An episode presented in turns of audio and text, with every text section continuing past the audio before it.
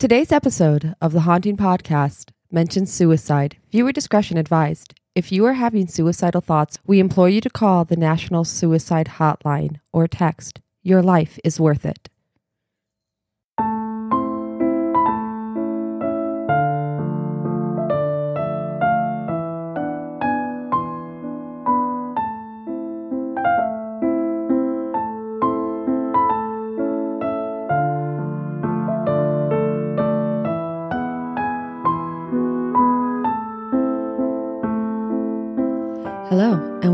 To the Haunting Podcast. I'm your host, Tegan. And I'm your other host, Jordon.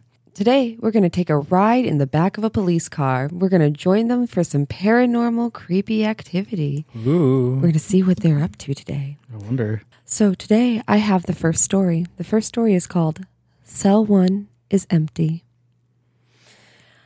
I've seen a lot of things in my career, things that would make a citizen doubt my sanity. From being dispatched to chase a UFO to responding to the call of ghosts. But the most unusual thing that happened to me was witnessed by several officers and a dispatcher. One evening, I had brought in a guy for domestic violence, and as he was a bit rowdy, I was joined in booking by the sergeant and another patrolman. I'm in the process of booking Mr. Tough Guy when I glance into cell one. There was a guy in there, short hair, glasses, a white t shirt, just staring at us. I ignored him because I didn't want him to start banging on the windows, demanding a phone call or something. So I finished the booking process and escort Mr. Tough Guy to his cell, walking past cell one. The guy in the cell just stood there, never saying a word or moving. We all then leave booking and go about our business. Sometime later, Sergeant asked me to check the paperwork for the prisoners to see if any were ready to transport to county jail. I grab the paperwork and go into booking to do a head count. Cell one is empty. I panic and tell the sergeant, who also panics. He and I begin to f- make phone calls to detectives to see if they had moved the guy or had released him. They all say they didn't go into booking at all. Then I check the computer and paperwork again, and the head count was accurate. No one had been placed in cell one. We go to dispatch office to check the surveillance video for booking. We rewind the footage to where I can be seen booking my prisoner. We fast forward to the point in the video where we all walk out. As soon as we walk past the door, the guy in number one blinks out of existence. We are all freaked out by the occurrence, believe me. When we tried to transfer the video to a DVD and USB drive, the guy in the cell did not appear. We still hear and see stuff every now and then, and prisoners in the detox tank can be seen talking to someone in the direction of cell number one, even though it appears empty. To this day, I am weary of going into booking alone. That's just weird. That is weird. You know, I- I found in this uh while I was looking like this up, I found that um there's a lot of uh haunted like jails, haunted police stations. Oh, yeah. I've definitely heard that too. Just creepy jails. Just yeah, really creepy jails. That might be a that might be a future episode. Could be. Could be. For- we did do that one jail, uh, the podcast with your, the episode with your brother. Yeah, we did. We did. And uh, you know, maybe that was just a little bit of foreshadowing. Do do do do do do do do. Ookie spooky. All right. My story is called Welfare Check. Answered a welfare check call one night late between 0230 and 0300 on an elderly woman who lived next door to a caller and had not been seen for some time. The night we were having a bad thunderstorm without the rain. I get to the complainant's house to speak to her first, wondering why she called at this time. She tells me the lady next door is in her 90s, lives alone, and she has not been seen in weeks. She explained that she has called, went over and knocked on the door, but the lady will not answer.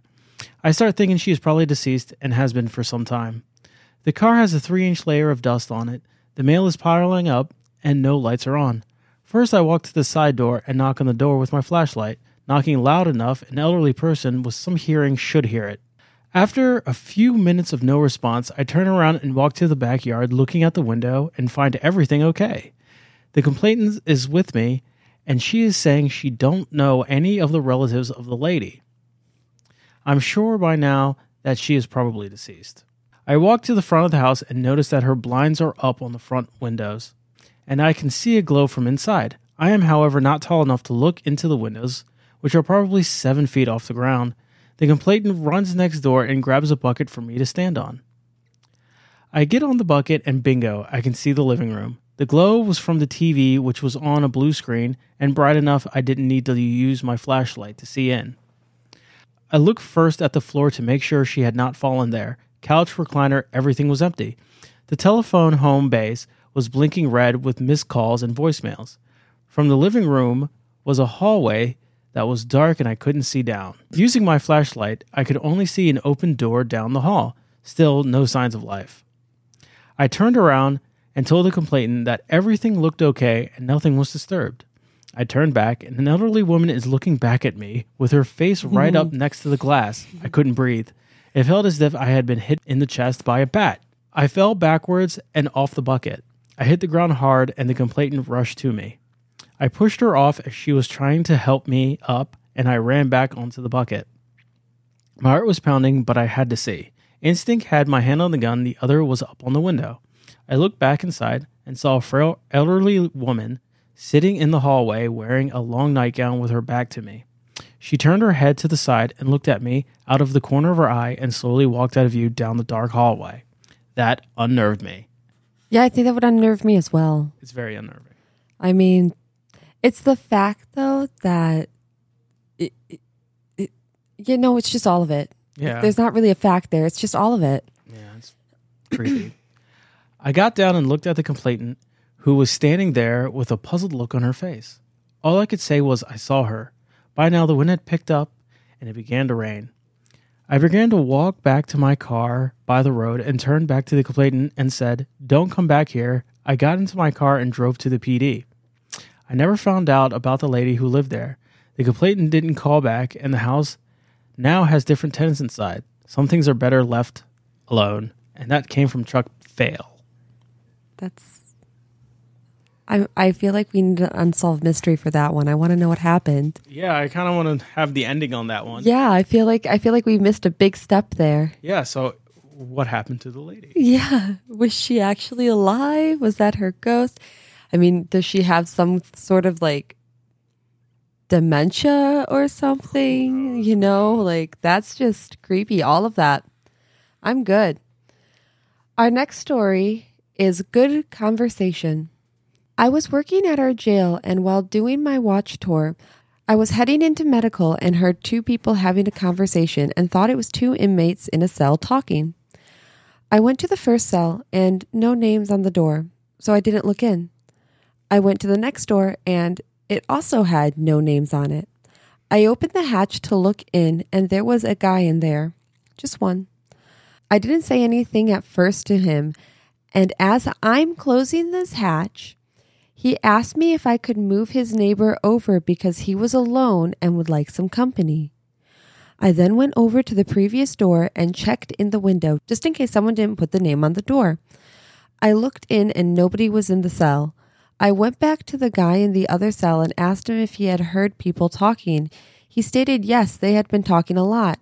I informed him that there was nobody next door and got out of there. That's so rude. I mean, I feel it. I feel it. I just, I you know, it. I think I would at least like, I think I would at least lie to the guy and be like, oh, I can't transfer him for this reason or that reason. Uh, good night. I mean, I can still feel it. so creepy. It is too creepy. That's, I wouldn't, could you imagine, could you imagine if you were just in a jail cell one night having a conversation and just turns out there's no one there? Um. Yeah, yeah. I mean, like, I, I don't want to imagine it. That's like you know when we go to the store and you start talking to me and I've already wandered off. Oh, you do that to me all the time. It's so aggravating. I am easily. I'll be like talking to some stranger. They're like, "What are you talking about, ma'am?" And I'm like, "Um, I wasn't talking to you. At least I didn't think I was." All right. So my next story is called "The Boy on the Bench" by Buddy Smith. Worked security in a med center after retirement. Opened the place one morning at 0500. As I passed an alcove, for an instant, I saw a boy about nine years old, barn hair, striped shirt sitting on a bench then he was gone. Anyway, out of embarrassment, I never told a soul about it. I had eight retired detectives working for me, and one day I was having a conversation with one of them. Very sheepishly, he asked me if I ever saw anything strange in the place when I opened in the morning. When I asked him why, he said he saw a young boy wearing a striped shirt sitting on a bench, then he was gone. The same location where I saw the kid. Other things that seemed to happen were coffee pots being knocked over and footsteps late in the night when closing. Later found out that the med center was located adjacent to the most haunted cemetery on Staten Island. Shorty but goody. That is a shorty but a goody. It's very. These are all really kind of creepy today. Oh yeah, they they are pretty creepy. Uh, how are you going to sleep tonight, honey? You know what? Uncomfortably. Fair. Me too. So there is a trigger warning for this next story. It is. It does mention suicide. So for those of you who do not want to listen, turn away now. This next story is called Entry Tools. I responded to a suicide as the co lead detective. A male had hung himself in the tree in the backyard. We checked the residence and it was locked with a deadbolt thrown on both entry and egress doors. I called for entry tools and a supervisor for a breach because the deceased girlfriend was not accounted for and they lived together, a possible murder suicide. Several patrol officers and I were standing at the back door of the house, the south side, which had been checked multiple times, waiting on entry tools. As I looked at the door, there was a gap in the frame and and see there's no deadbolt thrown anymore. So he like looked through the door and saw that there was no deadbolt there. Right. I check the door and it's now open. We clear the residence and no one is inside. I even had them clear the attic space. Inside the door that magically opened were multiple notes to the family members of the deceased. We all walked outside and were waiting on an NOK to arrive and try to walk back in. The door is secure again with the deadbolt. It should be noted that no one had a key and there were locks on both sides of the door. The lead and I were now discussing how we were going to have to call for entry tools, and again the door opened. No one going near it. Again, I had the residence cleared, and there was no one inside. The lead detective and I did not go back into the house that day. I wouldn't either. Uh, th- that's a big note for me. That is big a note. very big note. big nope. I am not a coward. I just want to put that out there. I don't know. When it comes to the paranormal, you kind of are. Well, how how the hell am I going to fight that? I can't just you know be like, uh, fisticuffs. You know, I mean, they're going to like spew like what ectoplasm or something. I've never actually seen a, a ghost, ec- like the true ghost ectoplasm. I would like to see that. well, I'm just going to call the Ghostbusters and you know not go back in. Ghostbusters. okay. All right. My next story is called On the Beat. I got a call one night. It was early, probably around 2200. This woman called the police department and said there was drumming going on in her house, Native American drumming. I said, Well, I didn't say anything. I was dispatched to go there. So I get out of the vehicle and I walked up to the house. When I opened the door, I could hear the drumming. I thought they were just messing with me.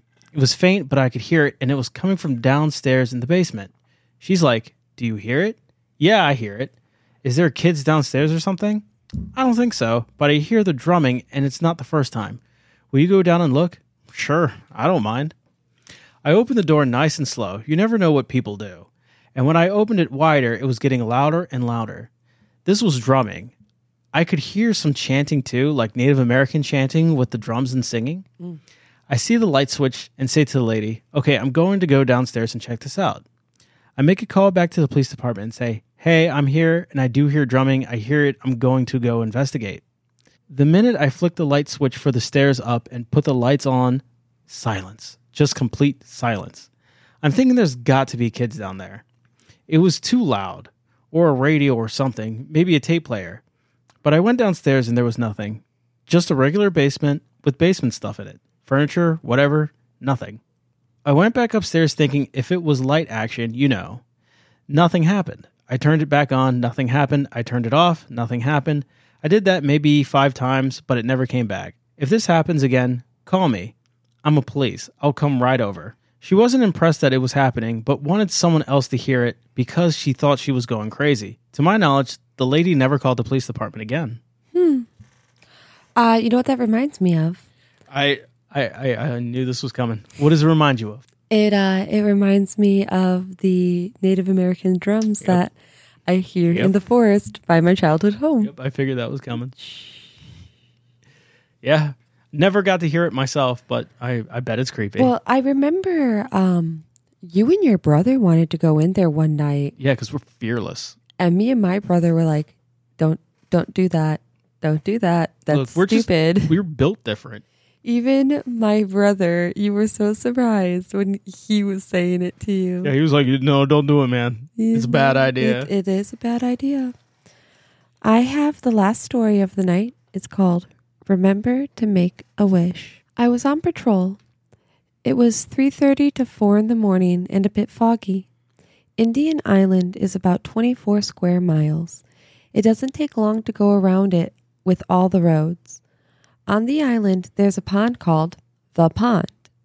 I thought it was somebody that worked in a hospital that was just going to work and was walking up from the pond for some reason, headed to her car and to the hospital or whatever. That's what I thought when I first looked at her. She had like a white jacket with a sports coat. When I was closer to her, I called it in and said, Listen, I got this lady coming up from the pond. I can't remember the street. I don't know if she's off her meds or what the story is, but I'm going to. I don't know if she's off her meds or what the story is, but I'm going to be off here for a bit. I was sitting in the car and she was coming up, getting closer and closer and closer. I was kind of vulnerable in this spot. I should have jumped out, but all of a sudden, she didn't give me a chance. She was 25 feet away, and the next thing you know, she was in my pocket. I was still in drive. Back then, I drove a Chevy Impala, and the shift was on the column. So I put my foot on the brake and put the and put it in park. It's just instinct to look to make sure you're in park before you put your foot off the brake. I think everyone does it. Well, the nanosecond that I did that and I look back, she was gone. I was looking around, she wasn't there. So I'm kind of getting freaked out. I jump out of the car, I look around the car, underneath the car, and there's nobody there. Then I realize, holy cow, I think I just saw a ghost. You're always thinking that kind of stuff, anyways, because the island is very spiritual. We had to do building checks when you're on the midnight shift, and there are quite a few buildings that you have to check out. I was young, but not that brave. You're always thinking of ghosts and stuff like that. Then I had realized the scene, and it started to come, and it started coming to me. I started putting two and two together. I didn't see her feet. I didn't see her face. Her face was blurred. I know she had white hair. I know she was wearing that jacket. That's another thing, too. Her garments. Her labels and bottoms of her jacket flapped kind of a bit, kind of like it was in the wind, like it was breezy, just going back and forth, but there was no breeze at all. It was foggy, and there was a street light illuminating everything, but there was no wind. My brain is thinking, okay, I just saw this woman coming up from the pond. Her jacket was moving. I didn't see her feet, and I can't see her face. She went from being 25 to 30 feet away with plenty of time for me to get out of the cruiser, but within a snap of a finger, she was looking at me. Again, I couldn't make out any facial features. I was a little bit freaked. I told dispatch, okay, I'm on my way in. I said, I have to ask you some questions. Then I sat with dispatch and I mentioned what I had seen. The dispatcher laughed at me. Well, you saw the white lady. Who's that? Oh, that's just one of the spirits that comes up from the pond. I'm like, are you serious? Nonchalant. Nonchalant. It's just, you know, it's just another thing. Very casual speak. Mm-hmm. Oh, yeah. Did you make a wish? I didn't make no wish. What are you talking about? Well, if you would have made a wish, the legend goes, she'll grant it. I didn't have a chance to make a wish. She was just gone. And I didn't know you could make a wish anyways. For the rest of the summer, I hung out by the pond a lot at the wee hours of the morning, hoping to see her again, because I swore to myself that I'm going to make a wish, but I never did. I never saw her again. 1050% no, it is not worth a wish. It's not. I would not do this. I wouldn't do it either. I do not suggest to any of our viewers to go looking for the lady in white. Yes, please don't. It's always ominous. There's always a lady in white. It is Never always a lady It. in white. Don't don't don't interact with it or engage. If you see a lady in white walking down the street, avoid her. Just stop it. Just stop. okay, guys, so that's all the time we have for tonight. Thank you for tuning in today. Have a good night. Have a spooky night, guys. This has been the Haunting Podcast. Do you have an idea for an episode or just want to leave a comment and say hi? Visit our website at thehauntingpodcast.com for this, show notes, and other extras. Thank you for listening and have a good night.